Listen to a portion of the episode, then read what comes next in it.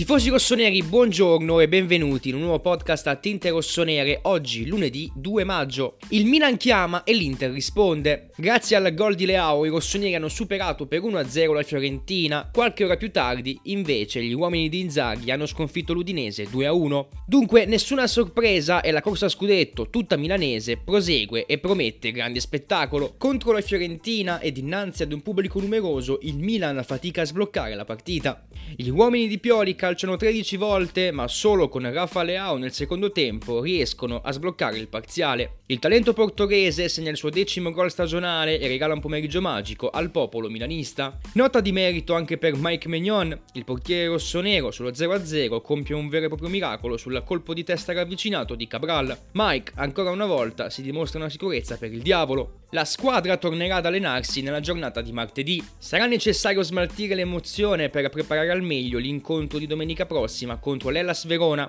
Ora mancano solo tre ostacoli, sognare non costa nulla e il popolo milanista vuole continuare a vivere emozioni uniche. Il Milan non è la squadra più forte del campionato, in questi mesi però ha dimostrato di saper affrontare col giusto spirito le difficoltà. L'ambiente rossonero è unito e vuole conquistare il tricolore. Tra qualche settimana avremo il giudizio finale.